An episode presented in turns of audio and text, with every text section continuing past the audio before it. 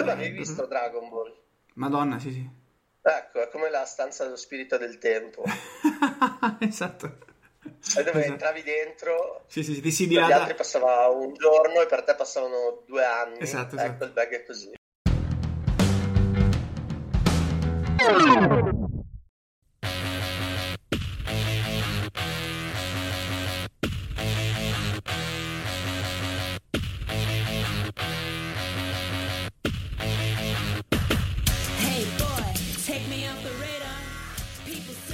Se sentendo queste note ti è venuto un brivido, allora potrai immaginare un po' delle emozioni che ho provato io durante questa intervista. Se invece questa musica ti è nuova, non preoccuparti, capirai tutto nel corso della puntata. Io sono Mattia Radenti e in questa puntata ho intervistato Filippo Cratter. Filippo è una leggenda dello snowboard. Sicuramente lo conoscerai come l'allenatore capo della squadra italiana di freestyle ma è molto, molto più di questo. È stato l'italiano che più di tutti ha partecipato a videopart mondiali, insieme a nomi come Jeremy Jones, DCP, Ero Ettala e molti altri ancora. Insieme al fratello Giacomo ha portato la bandiera italiana in alto nel panorama dello snowboard mondiale e ora, a distanza di oltre dieci anni, lo sta facendo di nuovo. Negli ultimi anni, infatti, abbiamo visto i ragazzi della nostra squadra freestyle crescere di livello, stagione dopo stagione, ma anche gara dopo gara. Nell'intervista abbiamo parlato soprattutto di questo, del presente dello snowboard in Italia, dei sacrifici che questi ragazzi ogni giorno fanno per portare avanti la loro passione e del panorama filming e social nello snowboard e soprattutto nel nostro paese ma ovviamente non sono mancati un paio di sguardi al passato. E non potevo proprio farne a meno. Questo e molto altro nel nuovo episodio di Real Pro con Filippo Cratter.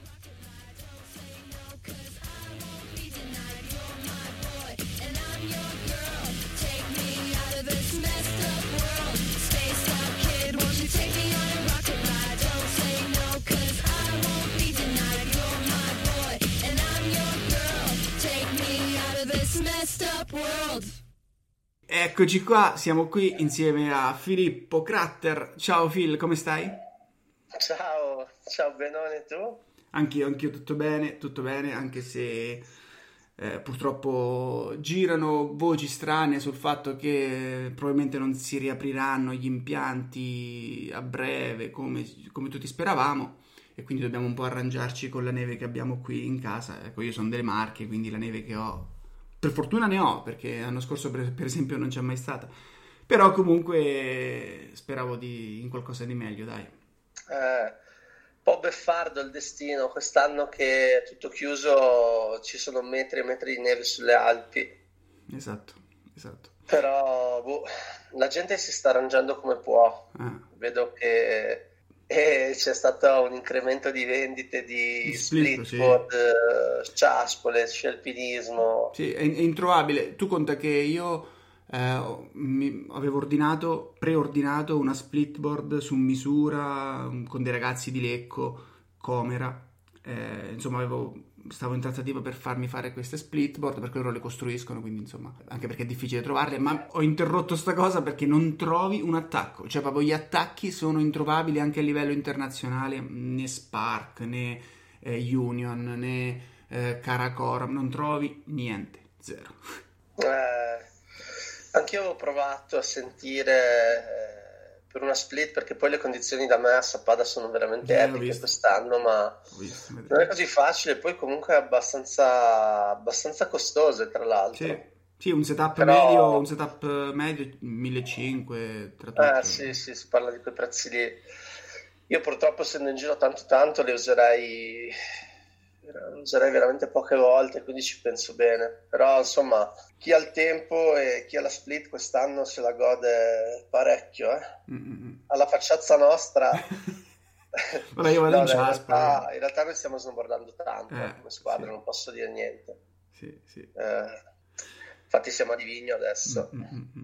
Ok, e, ehm, Phil, per quei pochi che eh, ascoltando insomma questa puntata non dovessero conoscere il tuo nome, che saranno probabilmente nessuno, però immaginiamo che ci sia qualcuno che non dovesse conoscerti. Eh, ti va di presentarti brevemente, dirci insomma ecco chi sei in poche parole? Eh, ok, io mi chiamo Filippo Cratter, eh, il mio ruolo è quello di eh, capo allenatore della squadra nazionale, sono diciamo nel mondo dello snowboard da, da quando sono piccolo piccolo, ho fatto prima eh, l'atleta per parecchi anni, gare, filming, eh, tutto quanto, poi ho avuto questa bella occasione di partire come allenatore nazionale, della nazionale e poi eh, adesso negli ultimi tre anni ho, sono allenatore capo, quindi gestisco un po' eh, tutti i programmi, squadra A, squadra B, giovanile, tutto quanto. Indirettamente, direttamente, perché c'è un bel po' di gente che mi dà una mano su questo lavoro. E, e basta, questo è un po' chi sono stato, chi sono adesso.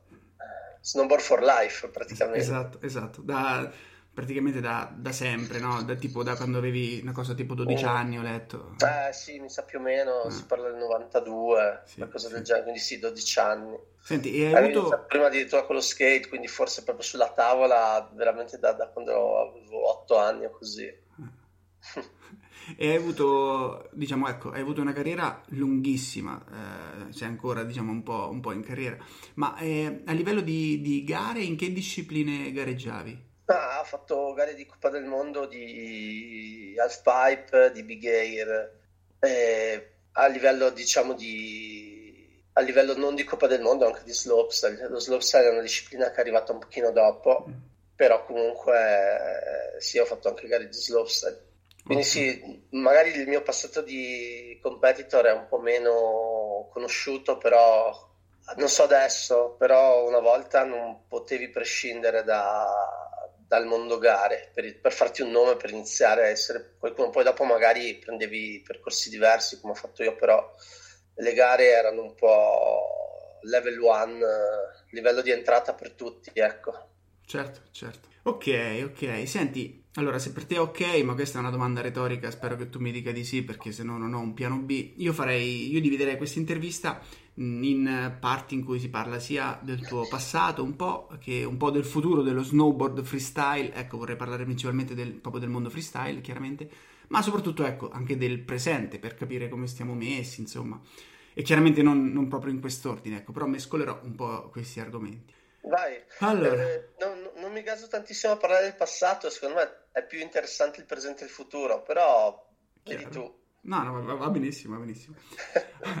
allora, vabbè, eh, togliamoci subito allora il dente del passato. Com'era, diciamo, ecco, essere uno snowboarder professionista a cavallo degli anni 90-2000? Che ricordi hai, insomma, di, quel, di quell'epoca?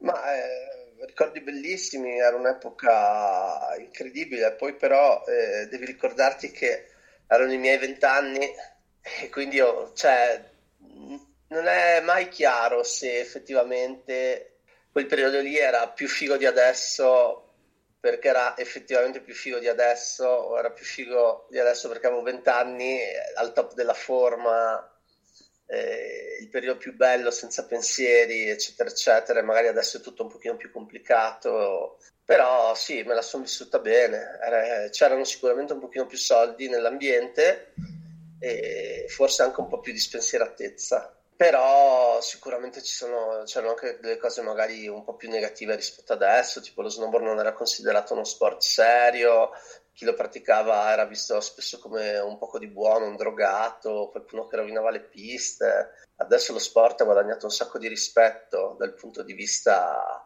diciamo, di gente normale, ecco. Boh, sì, era fighissimo, però è fighissimo anche adesso, insomma, è quello che volevo cercare di dire. Chiaro, chiarissimo, chiarissimo. Senti, e nel, nel 2005-2006 sei stato eletto tipo snowboarder dell'anno, giusto? Eh, sai che ti dico la verità, non è che tengo proprio un, un palmarès aggiornato su, sulla eh, camera, insomma. Sì, cioè so che sei stato eletto snowboarder dell'anno, però cioè, non è che ho presente bene tutte le date, quando è successo cosa, così. La mia carriera... Chiaro. Chiaro sì, come ti dicevo, non è che mi piace troppo Uh, viene del passato, ho, ho, avuto una buona carriera sicuramente, eh, poi in Italia quella volta c'erano, cioè, cioè anche adesso, cioè, ha avuto un bel periodo con tanti rider bravi, ci facciamo rispettare anche, anche all'estero e a parte che adesso è uguale, in realtà non è che sembra, ah, una volta era fighissimo, adesso invece no, no, anche adesso, anzi forse in termini relativi sono più forti i ragazzi di adesso, ti direi. Chiaro, ma adesso è chiaro che il livello... In termini assoluti, in termini assoluti in realtà, in termini relativi non so. ok, guarda, allora, eh, quindi torniamo subito al presente, quindi parliamo ecco, di, di, questi, de, hai detto giustamente dei ragazzi che, che, che, stanno affrontando un periodo di crescita ottimo, eccetera. E, ecco, da capo allenatore, insomma, da te che sei in contatto tutti i giorni con questi ragazzi, ad oggi, secondo te, nello snowboard freestyle conta di più eh, l'essere un atleta, cioè l'atleticità, quindi la fisicità che ha un ragazzo, o più la creatività e lo stile, diciamo? Cos'è, qual, qual è la caratteristica più importante? Eh, allora, la risposta è facile.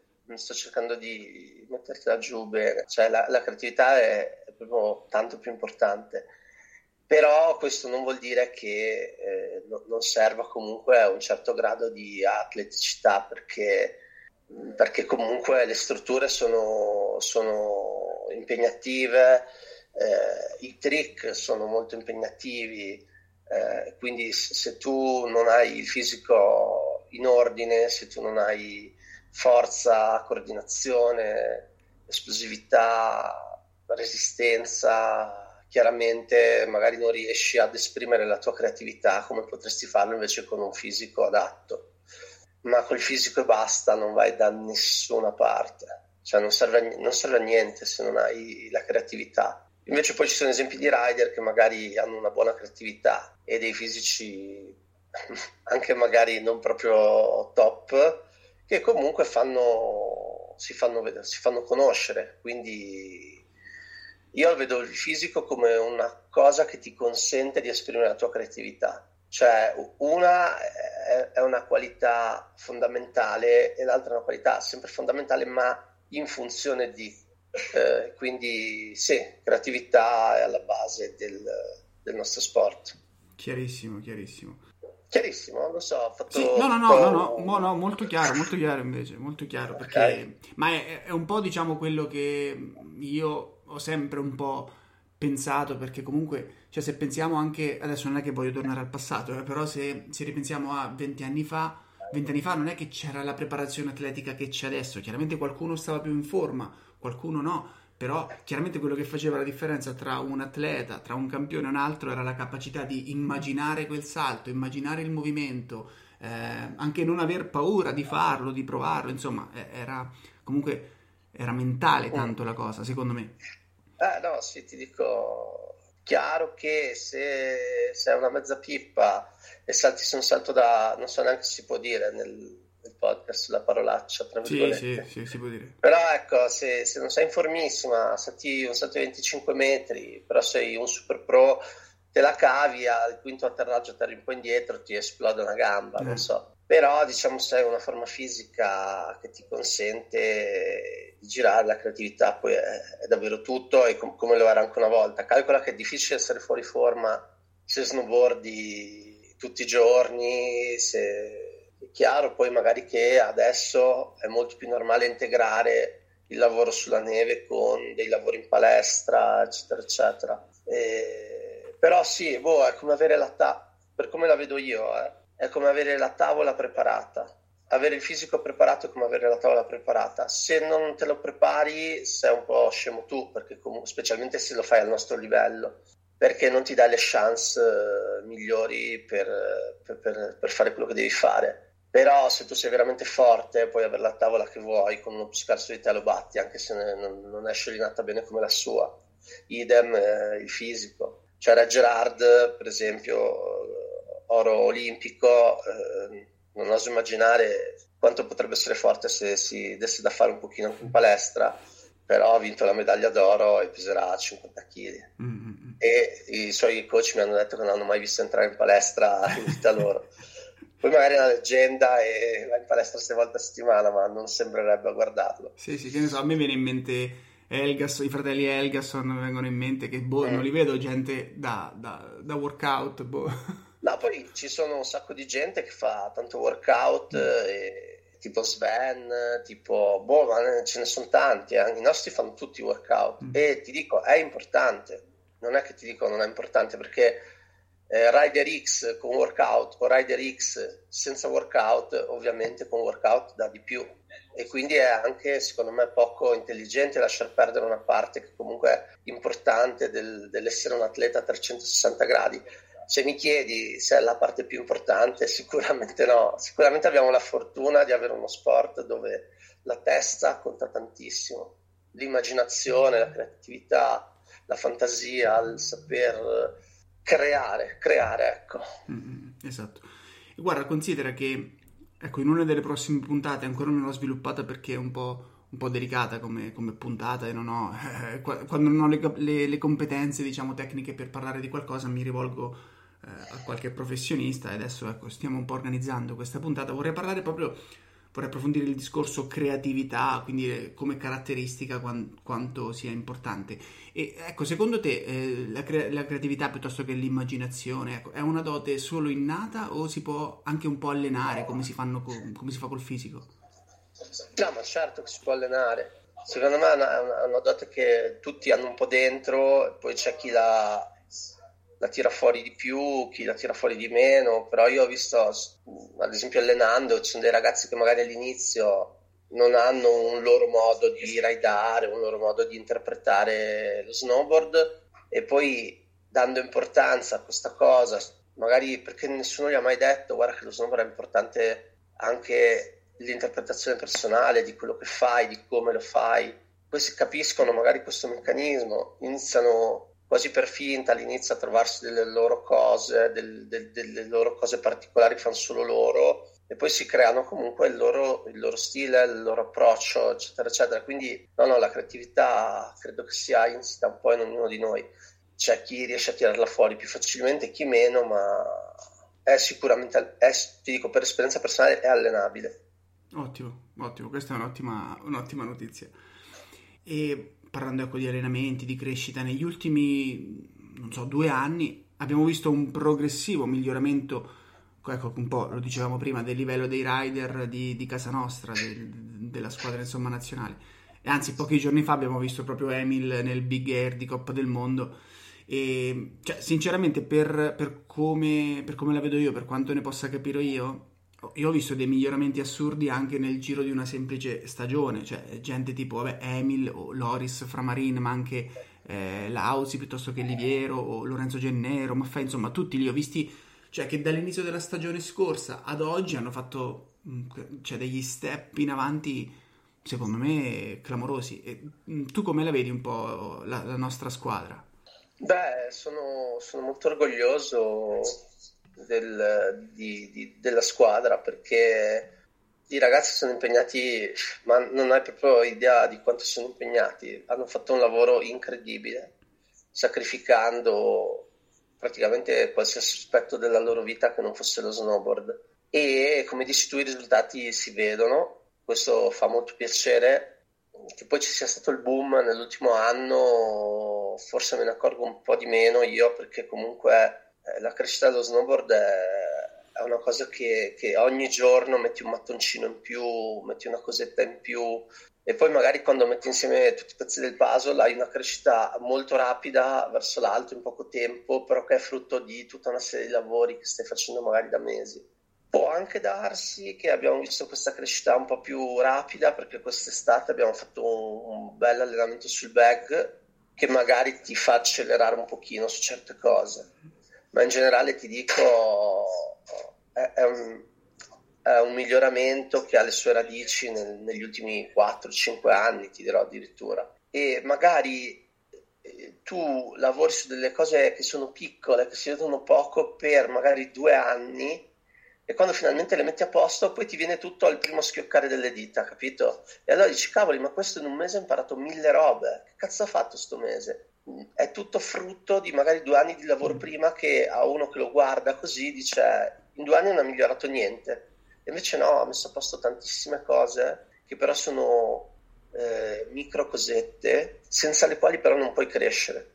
Una volta che le hai messe a posto tutte, hai il, il terreno perfetto per esplodere verso l'alto e probabilmente ti dico questo è un po' quello che è successo per alcuni dei nostri atleti nell'ultimo periodo. E il bag, che forse tu sai, sai cos'è, no? Sì, sì. ok, quello ha, ha velocizzato il, il, processo, processo, sicuramente.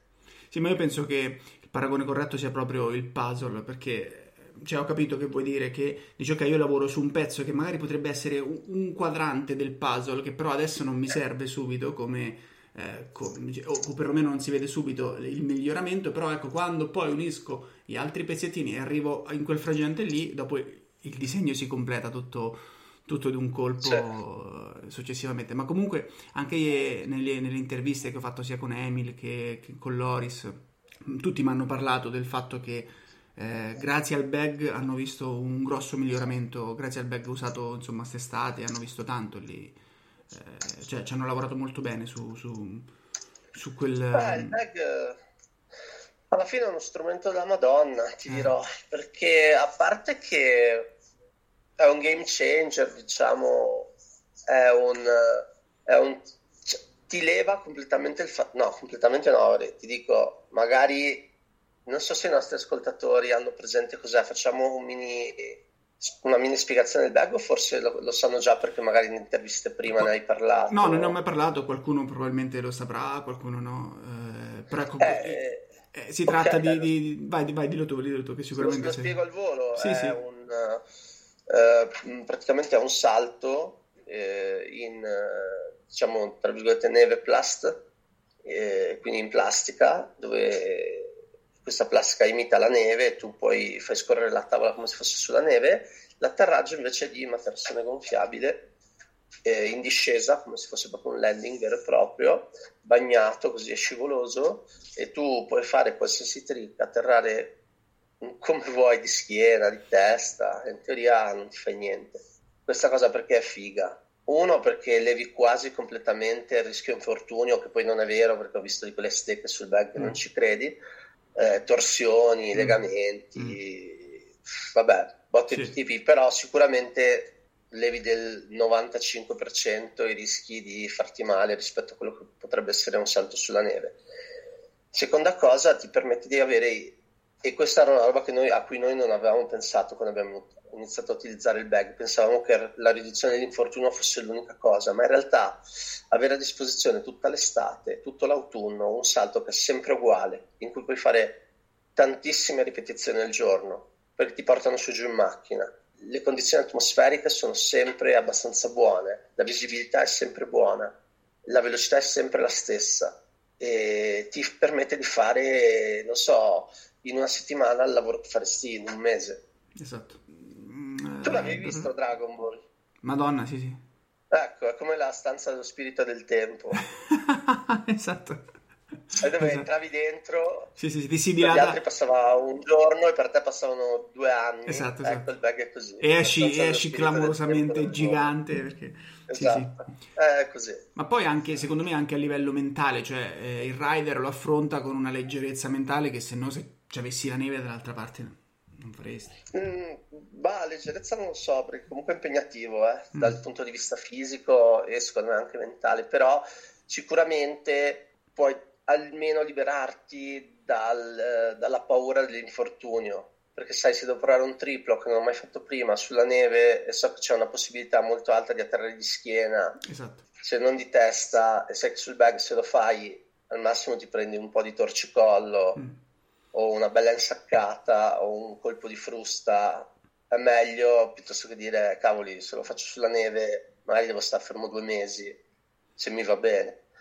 Quindi quello sicuramente eh, c'è un bel aiuto ecco però per dirti non, non credere che sia un allenamento così così semplice perché ad esempio noi abbiamo fatto quattro settimane quest'anno durante l'estate, facciamo una settimana poi tre a casa, una settimana tre a casa e al quarto allenamento, la quarta settimana i ragazzi erano cotti mm. completamente dal bag, cioè non riuscivano più a, a esprimersi cioè c'è solo così tanto bag che puoi fare perché è veramente intenso. Mm. Cioè fai tantissimi giri al giorno, eh, devi coordinarti su cose nuove, quindi è molto complesso e comunque le tue stecche le prendi, è, è impegnativo. È impegnativo, è, bu- è, un buono strumento, però non è così easy come magari può sembrare da fuori. Ecco. Poi a Livigno, adesso siete a Livigno, ce n'è uno bello grande, me, me lo ricordo che sei da due o tre anni. Mm. Eh, quello ti dico anche figo, ovviamente d'inverno cerchiamo di usarlo un po' di meno, mm, certo. però non so, tipo l'altro ieri Liviero era qui a Livigno co- con me e voleva provare un 16 nuovo fa va bene faccio due sul bag per capire ne ha fatti due sul bag però sì d'inverno il bag si usa sicuramente un po' di meno mm-hmm. comunque ecco per chi, per chi ci stesse ascoltando eh, chi dovesse so, trovarsi davanti a un super bag e dice ok vado là tanto non mi faccio male cioè, in realtà se, c'è anche, ad esempio, Alberto Maffei, mi ricordo che la stagione scorsa l'ha presa un, un po' di stecchetta, mm. l'ha preso un, qualcosa alla testa, mi ricordo su un video di Bragotto che lui si, non si fece male, però ecco, quel giorno la, la sciata finì lì, perché... Eh, sì. O perlomeno no, io... Eh... Vai, vai. No, vai, vai, vai, vai. No, dico io, ad esempio, io eh, non, non sono, sono, molto lontano dall'essere un pro, anzi non faccio, non faccio praticamente niente a livelli, a livelli alti, però ecco, una volta eh, l'ho provato, un bag era quelli, sono quelli in piano, era, ero a Courchevel. E, e, quindi lì, ecco, io sono andato con questa leggerezza, tipo tanto c'è, c'è il tappetone, non mi posso fare niente, quindi sono andato a fiamma e ho praticamente slaminato sul, um, sul kicker, perché sono andato talmente leggero di testa che mi è partita praticamente una sorta di. sono partito tipo un backflip involontario, proprio tutto il peso all'indietro, sbilanciato al massimo, e ho sbattuto, pensa, l'osso, il coccige, l'osso sacro, sul, sul kicker mentre ruotavo e mi sono portato dietro quella cazzo di botta sul, sul coccige per un anno, perché lì, cioè, assurdo, assurdo. Guarda, mi immagino la scena perché eh, volevo proprio dire se, se, se, per caso ragazzi vi capitasse chi, chi è in ascolto a chi in ascolto capitasse di poter utilizzare un bag, ricordatevi che non è un gioco, informatevi bene con eh, i responsabili del park eh, cosa bisogna fare, cosa non bisogna fare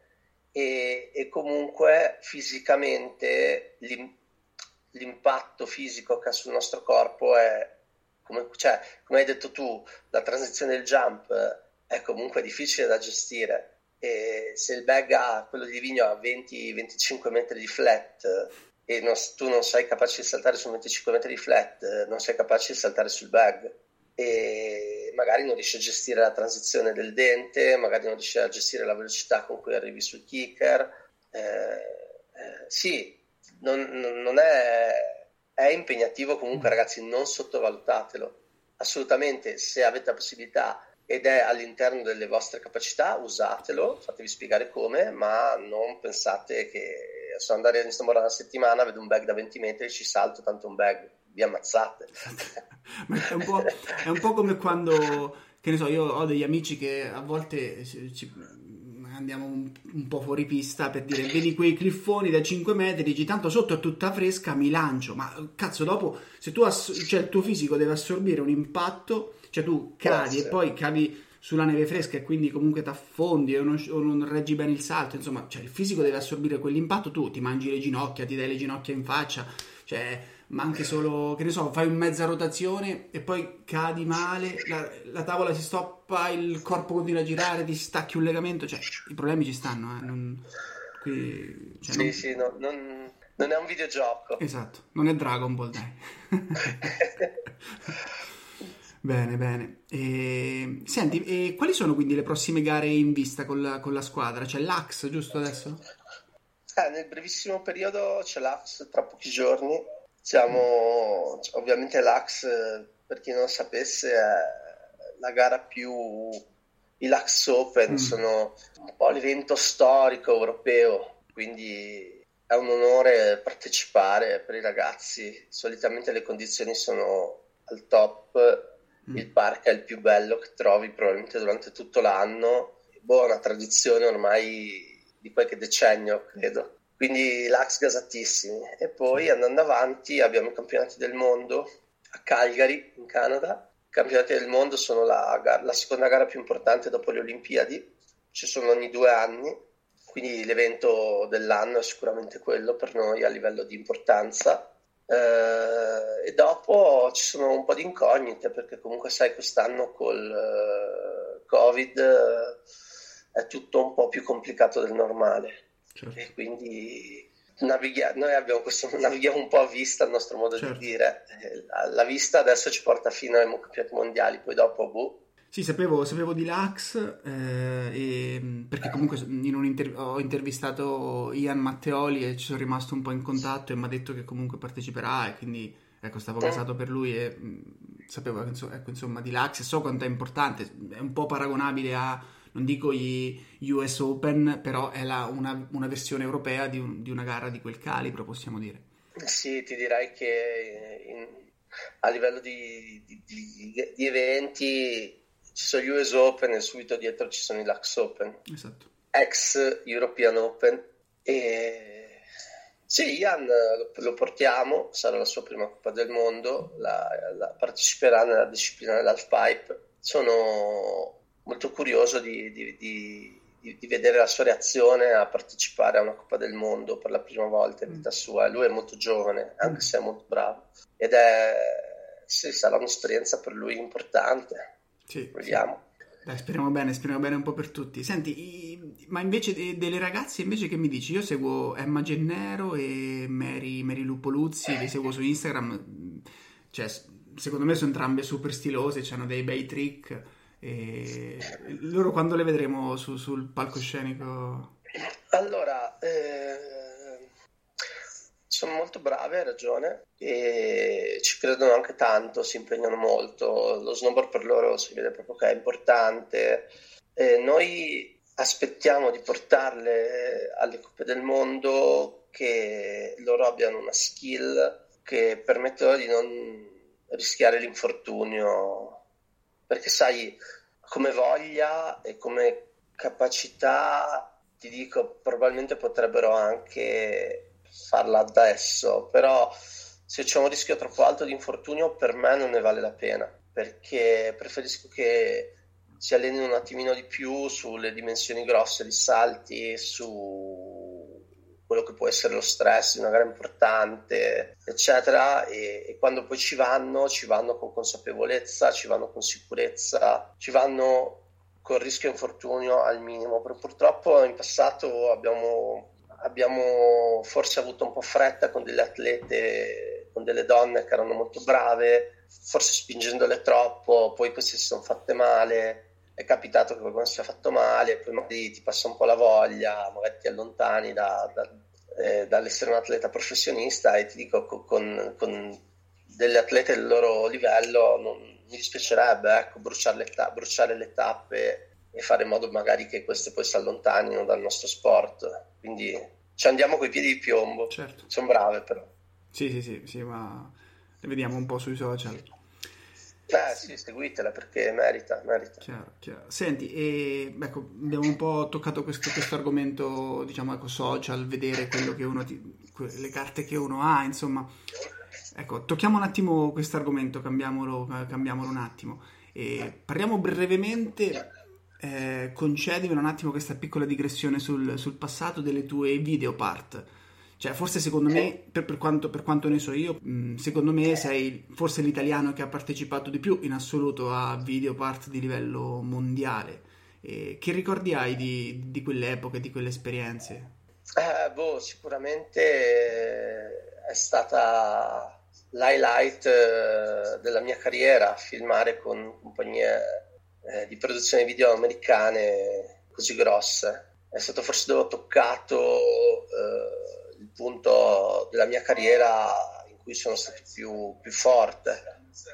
E, e, e, ti dico, è un mondo bellissimo, quello di eh, svegliarti alle 5, prendere la motoslitta, eh, andare a trovare dei posti incredibili nel backcountry della California, costruirti il salto magari con dei rider che non so, quando eri piccolo li vedevi lì come se fossero i tuoi eroi e magari poi ci salti assieme su delle strutture nel bel mezzo di un parco naturale americano.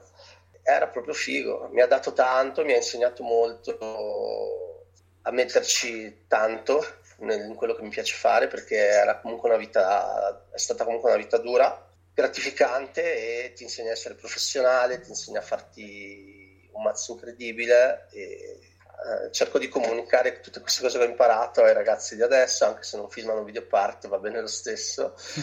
Però devo dire che li spingo un pochino a fare anche loro un po' di video in fresca se riescono perché veramente merita come esperienza di snowboarder. Eh, ma infatti è una delle prossime domande questa. Ah, ok, sì, sì. vai, vai. No, no, approfondiamo. Eh, approfondiamo. Guarda, eh, ti, ti, racconto al volo un piccolo aneddoto della mia vita, diciamo, ecco, del mio passato, che però lo racconto giusto perché credo che tantissimi appassionati come me, fissati di snowboard, ci si ritroveranno. Cioè, all'epoca, quando, ecco, quando, quando tu giravi queste video part, io, io, mi ricordo che all'epoca si scaricava ancora, no? si scaricavano i video con Emule, con questi software per scaricare, parliamo dei, dei, dei primi del 2000, una cosa del genere. E a un certo punto io pur di vedere, che ne so, dei video di snowboard, io scrivevo semplicemente DVX snowboard e mettevo in scaricare tutto quello che che si poteva scaricare anche perché c'era, c'erano i vecchi modem quindi ci mettevo magari un giorno a scaricarti una video parte eccetera e poi vedevo quello che veniva fuori perché non, non conoscevo benissimo eh, le compagnie che, di produzione eccetera. E mi ricordo ancora che mi rimase impresso cioè ancora me lo ricordo ehm, un video in cui anche tu in cui c'eri anche tu era From uh, MacDwog with Love che From real... with Love. From with Love esatto. Io l'ho chiamato From spazzetto with Love. Esatto io l'ho chiamato per tanti anni così e addirittura dopo anni dopo che avevo formattato quel computer non so beh cambi computer sai lo volevo ricercare e lo cercavo con sto nome perché quando lo scaricai il file si chiamava con sto nome From MacDwog with Love. Invece dopo ho scoperto che era From spazietto perché c'erano tutte queste sto storytelling delle cartoline dei vari sì, posti sì, eccetera vero, vero. Eh. E mm, vabbè, io lo, insomma lo chiamavo così, poi non l'ho più ritrovato. Guarda, ancora, io ti giuro che ancora ad oggi mi ricordo qualche part di, di, di, di quel, quel, quel, video, di quel film, chiamiamolo film perché comunque era lunghetto, e mi ricordo come comparivano i nomi, stereo che, che, che passava, mi ricordo eh, il soundtrack, cioè c'erano delle canzoni, a parte i Casabian che già erano famosi all'epoca, ma cioè, io tipo mi mettevo lì le canzoni che andavo talmente in fissa con quel video che c'erano delle canzoni che il ritornello mi restava in mente e tipo andavo a scrivere il ritornello per cercare il titolo della canzone e scaricarmi la eh, canzone. Sì, è vero, è vero. Cioè, assurdo. E da lì, tu conta che da lì ho scoperto i The Sounds, che, che era, c'era una canzone lì. Ah, sì, belli. Living in America. Io, cioè, io sono, penso, boh, l'italiano più, più, fan dei The Sounds, non lo so, ho tutti i mm. dischi. Mm. L'ho scoperti da lì casualmente, sentendo, non mi ricordo di chi fosse la video part però guarda, cioè, io penso che tanti come me ci abbiano lasciato, diciamo, quel cuore su, su, quelle, su quelle video parte. Quindi, sì. ecco, ho fatto un attimo questa digressione anche per provare a farti capire che, che cosa voglia dire per me stare qui a parlare con te. Cioè, io 15 anni fa sbavavo su quei video, adesso sto qui a parlare con te che, che li vivevi, che, che, li hai girati, insomma, è, è, cioè dire che è un onore, un piacere è riduttivo. Per, per, fai, fai conto che per me era uguale.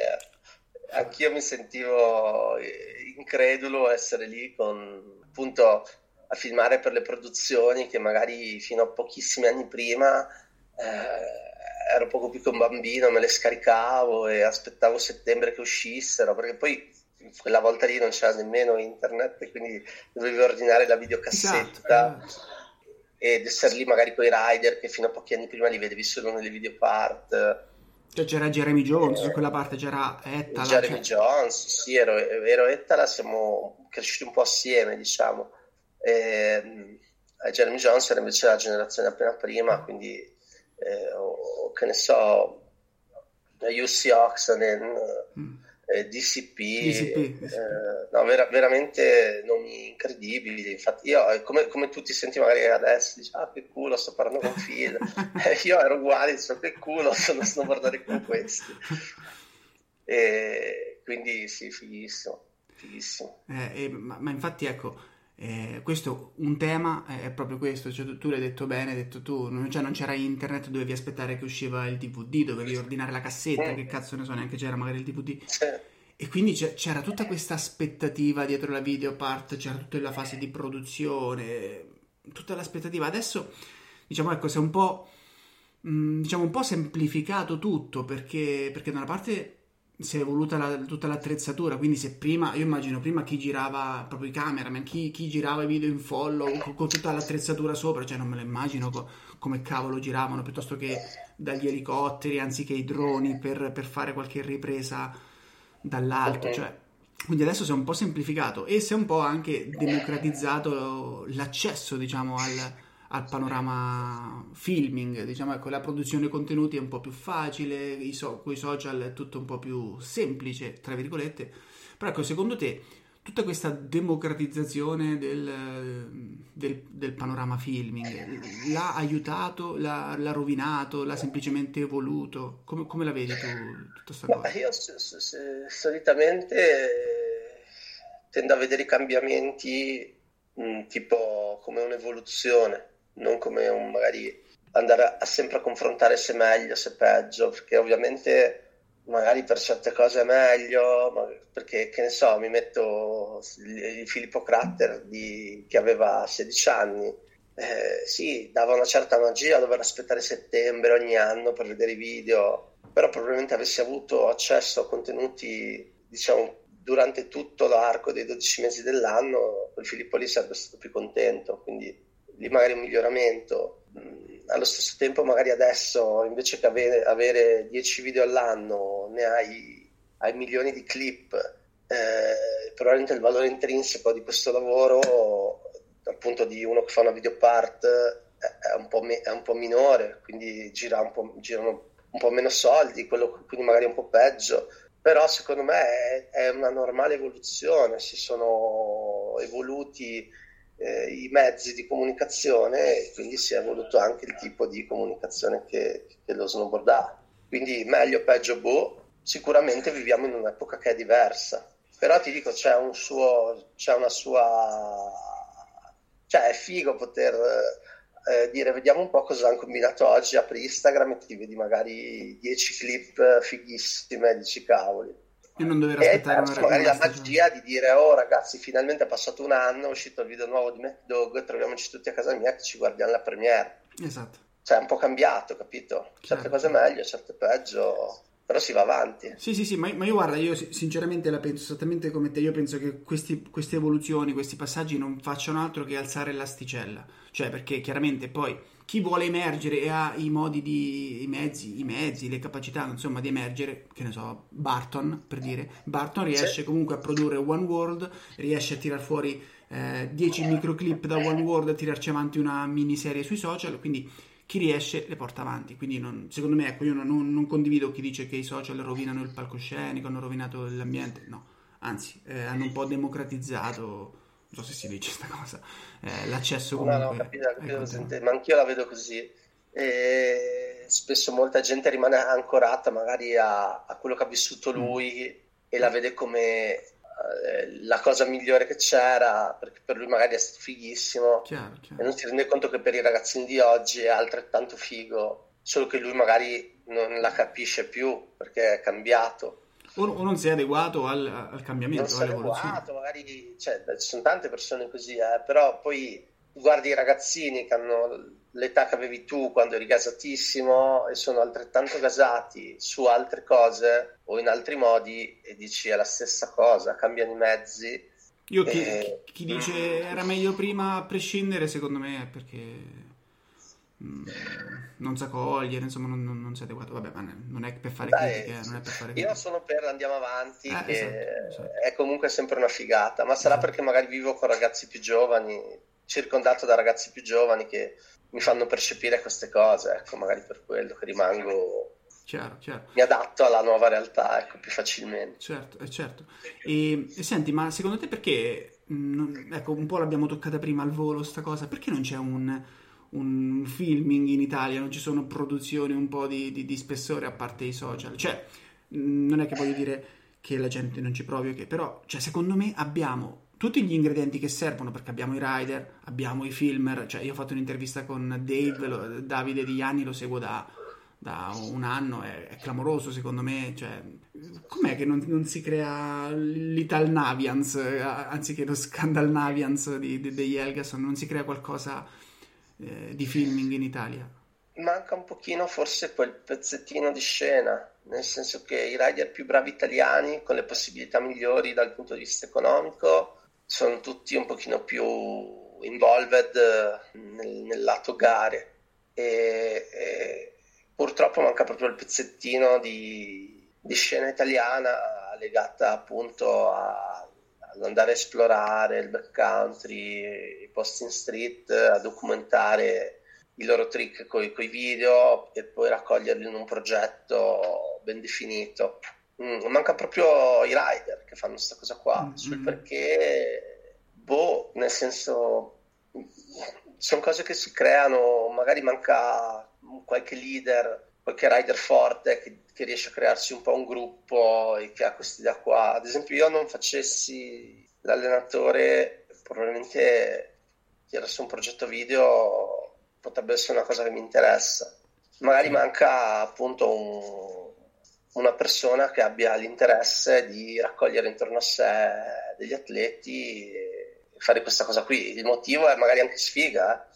Certo, certo, certo. Perché lo spazio in Italia c'è, nel senso i posti ci sono, credo che le possibilità economiche anche ci sarebbero, però magari manca proprio il, il, il personaggio e magari tra tre anni ci sarà. Chiaro Comunque, fino a qualche anno fa, video italiani ce n'erano, erano anche belli. Chiaramente non a livello di quelli internazionali, però non so se hai mai visto i video random o zombies quando giravamo io e insomma quelli della mia generazione. Il video italiano era un appuntamento fisso mm. ed era mm. anche molto molto bello. Se, se, vai a spulciare su internet eh, cerca random video sì, o zombies sì, sì, video. Sì, sì, sì, ma qualcuno l'ha visto. Di quello ce ne sono stati ancora un po', di altre di altre produzioni. Adesso negli ultimi 4-5 anni questa cosa si è un po' persa, ma secondo me è proprio, ti dico, un po' un caso. Basta che eh, i due rider, magari che sono dalla squadra perché sono stufi di far gare, mettano le loro energie in quello e cioè non ci manca nessun ingrediente in Italia. Eh, esatto, esatto, esatto. Quindi è solo una, una casualità. E no, eh, io la, la, penso, ecco, la penso come te, gli ingredienti ce li abbiamo tutti. Sì, gli ingredienti li abbiamo tutti, le capacità ci sono, i posti ci sono, le industrie ci sono, quindi i soldi ci sono e anche un po' di puntini, dai. l'utenza potenziale c'è, manca proprio la crew di ragazzi che dice voglio fare questo della mia carriera. Proprio su questo argomento, secondo te cioè, l'aspetto atleta professionista, quindi andare dietro le gare e piuttosto che andare a filmare, non è coniugabile? No? Cioè uno deve scegliere per forza una cosa o l'altra? Eh, io credo di sì. Se, se, se, sei un atleta con capacità medio-alte e non Gerard, eh, che è una specie di alieno, è molto impegnativo. Sono due strade che ti chiedono mh, mm, il 100% entrambe. entrambe Quindi no, non che non siano complementari, eh, perché sono complementari però semplicemente per filmare una videopart ci servono 50 giorni mm. e di gare ti servono 10 gare e l'inverno non ha abbastanza giorni per fare tutte e due le cose quindi o fai tutte e due a cazzo mm. o, o, fai tutte e due male o, o sei Red Gerard che invece di servirgli 10 gare gliene bastano 3 e invece di servirgli 50 giorni in backcountry gliene bastano 7 perché poi devi considerare che ci sono mille viaggi, brutto tempo, tempi morti, cioè sì, l'inverno è lungo, però poi in realtà quando eh, devi fare sette coppe del mondo e magari quattro viaggi di una settimana a filmare e metti insieme tutti i tempi, ti accorgi che non ci stai proprio eh, dentro, è impossibile. No, ma è chiaro, ma poi specialmente se si parla di street o backcountry, cioè ci sono mille variabili, cioè, non, è, non è fortuna, è una congiunzione astrale riuscire a firmare qualcosa. Ah, è una cosa cioè... Metti che dici voglio andare a filmare a Helsinki perché mi piace, ci vado dal uh, metà gennaio primo febbraio perché in quel periodo non ho gare e poi magari non ha nevicato, ha piovuto, ha fatto caldo, cosa fai? Mm. Oppure vado in backcountry quella settimana lì e quella settimana lì ci sono magari l'Ax Open ed è l'unica settimana che ha nevicato. Finisci l'Ax Open, arrivi lì, la neve si è trasformata, non ci puoi fare più niente. Beh, eh, per, se vuoi farlo bene o sei un mostro oppure devi, devi fare una scelta per quanto mi riguarda, per, per quello che ho visto io. Chiaro, chiaro. Poi sì, eh, vedi magari, cioè io chiaramente da super esterno dell'ambiente perché non l'ho vissute mai queste dinamiche in prima persona. Chiaro, vedi McMorris che dice ok, fa, fa le gare e, e, e, fa le parto, vedi Anna Gasser che fa entrambe le cose, dici boh, forse si possono fare entrambe, però chiaramente dietro c'è tutto, tutto, tutto un... Sì, a parte che loro, come dicevo, sono dei mostri mm. dal punto di vista snowboard perché a Mark gli servono tre gare, tre risultati per andare a fare le Olimpiadi, fa tre gare e ha tre risultati. In più hanno probabilmente anche diversi budget perché naviga oggi eh, lì, sale su un aereo e ci va, capito? Uh, quindi magari anche del Mark McMorris, Anna Gasser, probabilmente hanno delle possibilità anche economiche che la maggior parte delle persone non ha a disposizione. Oltre certo. che come ti ripeto vado in backcountry una settimana porto a casa 12 trick. Ci vado io, ci andavo io ai miei tempi una settimana e portavo a casa 3 mm. quindi sì, stai parlando delle persone che sono un po' fuori dal chiaro, mondo chiaro, sia a livello budget che a livello capacità un, rider normale deve fare, deve, deve, fare per forza, deve fare per forza una scelta se vuole fare un bel lavoro eh. chiarissimo, chiarissimo eh, Phil, eh, che dire, eh, io starei qui ore e ore a parlare, ma tu hai giustamente i tuoi impegni e dobbiamo, dobbiamo regolarci insomma anche, anche con i tempi. E quindi... Se diventa troppo lungo la gente poi si stufa. Sì, magari, esatto, esatto. Ma io non penso, non, non penso, che si stufi di, di, di, di sentir parlare te, insomma. Però, però sì, dai, abbiamo... non, non andiamo lunghissimi, tanto quello, le cose importanti che dovevamo dire, secondo me le abbiamo dette tutte. Non so se tu hai qualche qualcosa che, che, vorresti dire, qualcosa da aggiungere, un consiglio per qualche ragazzo che ecco, approccia lo snowboard e vorrebbe fare un piccolo step in avanti eh, a livello proprio di, di, di, snowboard, se hai qualche consiglio da dare, che sono sempre cose che sono super utili. Beh, eh, una cosa che ho visto che è fondamentale se si vuole crescere in questo sport è non dimenticarsi mai di divertirsi. Lo snowboard è divertentissimo, per fortuna, e se non ci stiamo di più divertendo, magari eh, stiamo sbagliando qualcosa. Eh, magari stiamo mettendo addosso troppa pressione o stiamo mettendo degli obiettivi troppo alti o stiamo frequentando il park sbagliato, la gente sbagliata. Non so, lo snowboard è divertentissimo. Se non ci divertiamo, eh, cerchiamo di cambiare qualcosa e collegato un'altra roba che vedo fare spesso non va fatta è non bruciate le tappe ragazzi. Prendetevi il tempo di imparare piano piano quello che serve una cosetta alla volta evitate infortuni frustrazioni tutto e mi raccomando usate la testa quando andate in snowboard divertitevi e andate per gradi. Bene bene.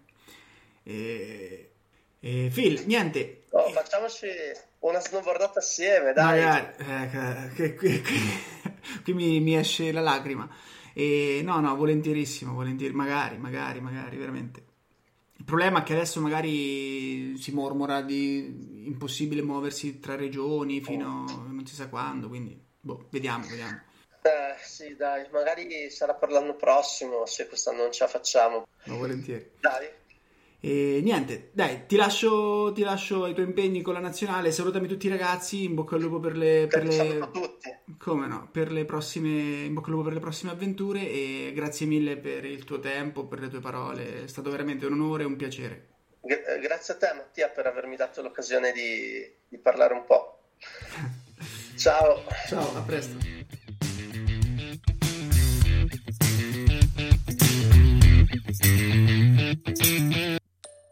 Ciao Phil, come stai?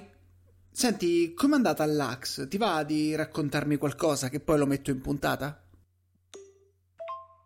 Allora, l'Ax è stato come sempre uno degli eventi più belli, più fighi dell'anno. Park incredibile, livello incredibile e siamo stati anche abbastanza fortunati col tempo, che invece quello non è mai una garanzia qua all'Ax.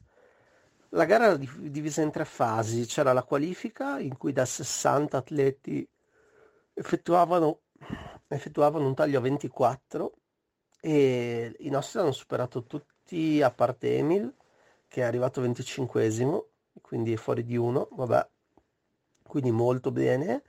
La seconda fase da 24 tagliavano 12 e invece lì nessuno dei nostri è riuscito a passare, però devo essere onesto, tutti e tre avrebbero avuto la possibilità di passare. E, però sai, entrano in gioco un sacco di cose, sfortuna, un po' di vento, eh, pressione psicologica e molti, molti dei nostri sono caduti in semifinale, secondo me anche un po' perché magari c'era un mindset eh, eh, ancora migliorabile, ecco, però ti dico, il fatto di essere lì e sapere che se fai tutto quello che devi fare, vai in finale, vuol dire che sei messo in un buon posto, ecco, in un buono spot. Eh, poi da lì ancora ovviamente devi dimostrarlo, eccetera. Non ci siamo riusciti questa volta, però siamo messi bene per il momento. E il livello generale era alto, anche se devo dire la verità, mancavano sia i canadesi che gli americani, perché entrambe le squadre avevano avuto dei casi di Covid e quindi sono state, si sono dovute ritirare dalla gara, però comunque il livello era altissimo. Chiaro, chiaro. E ora che fate? Vi riposate un po'? No, da cioè, gennaio, febbraio, marzo il riposo te lo puoi praticamente scordare e adesso rimaniamo a Lax ancora qualche giorno a sfruttare le strutture che ci sono senza un contesto di gara ma non, con un contesto di allenamento. E poi ci spostiamo a Cramontana che è un'altra località qua in Svizzera dove ci sarà una Coppa Europa e facciamo quella. Dopodiché mi sa che sì, facciamo a casa qualche giorno perché siamo in giro da un mese e quindi voglio che i ragazzi eh, vadano a casa a cambiare le valigie, a salutare la famiglia o l'amorosa e stacchino per due o tre giorni, eh, non, non, tanto di più il, il cervello da allegargli, ovviamente le cose e poi si riparte. Certo, certo. Senti, ma quali sono i prossimi appuntamenti? Ci sono gare in vista? Tra l'altro ho sentito che i mondiali di Calgary sono stati annullati. Come, come si svolgerà la stagione da ora in avanti? Ti dirò che cercheremo di fare tutta la Coppa Europa, visto che comunque noi di solito non la facciamo con la squadra A, però in questi ultimi due anni, due stagioni per via del Covid, sono stati fatti pochissimi eventi. Anche quest'anno la Coppa del Mondo ha avuto solo un paio di tappe e in calendario ce n'è solo un'altra a fine marzo e quindi non rimane altro che eh, fare le Coppe Europa e che si sono trasformate ovviamente in delle mini coppe del mondo perché come le facciamo noi che di solito non le facciamo eh, tutte le altre nazioni europee e anche non europee eh, sono costrette a fare lo stesso ragionamento quindi tutta la Coppa Europa i mondiali ti dirò li hanno annullati a Calgary ma stanno cercando di rischedularli da qualche altra parte, quindi boh, però non, non ho ancora informazioni precise e poi l'ultima gara di Coppa del Mondo in eh, Repubblica Ceca a fine marzo. Eh, basta dai, ciao!